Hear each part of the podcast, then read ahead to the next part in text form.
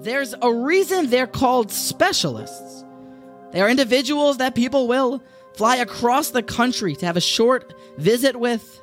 They will pay top dollar to these people for their services.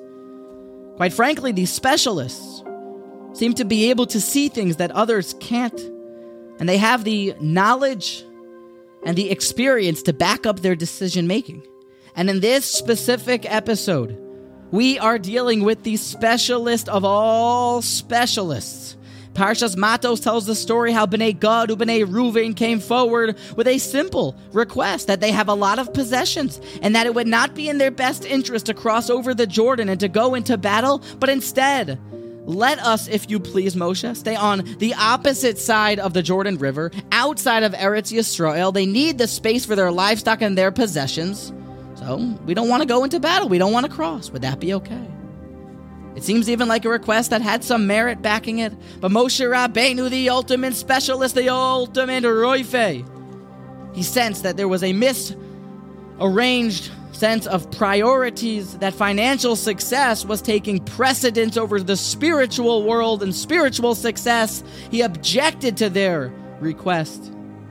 And Moshe Rabbeinu actually made sure that the conditions of what would be needed to really acquiesce to their request would be laid out exactly why yes, why no, Tanai Kaful, the double edged Tanai, everything must be clear as day. And ultimately, after Moshe Rabbeinu's rebuke and his help to clarify what they really wanted, Bnei Gad, Bnei Ruvain actually led the charge for the, the battle on Canaan the takeover and conquest of Eretz Yisrael. We see from here, says Rav Yeruchim, that a person, anytime he seeks to relinquish an obligation, to be poirek ol, and he really thinks it's the right thing for me to do to sleep in today. It's the right thing for me to do to not go to yeshiva today, to, you know, I need more time at this thing. I shouldn't go learn. I shouldn't go daven. I'm patur. I'm patur. You have to be choshesh yourself. You have to really think is this the Yetzer Hara getting involved in my decision making? We lay out our conditions why yes, why no, and we're choshesh ourselves. Am I really making this decision for the sake of the Almighty? And how do we know if we're truly acting altruistically with our best interest in mind to connect with Hashem? After all, we don't have a prophet around Bisman Hazeh. We don't have the ultimate specialist in Moshe Rabbeinu to turn to. Well, perhaps I have some piece of advice that I can forward along that I once read from the great Chacham, the doctor, the great rabbi, Dr. Abraham J. Twerski. He gave over how to know how we're really thinking about our decisions.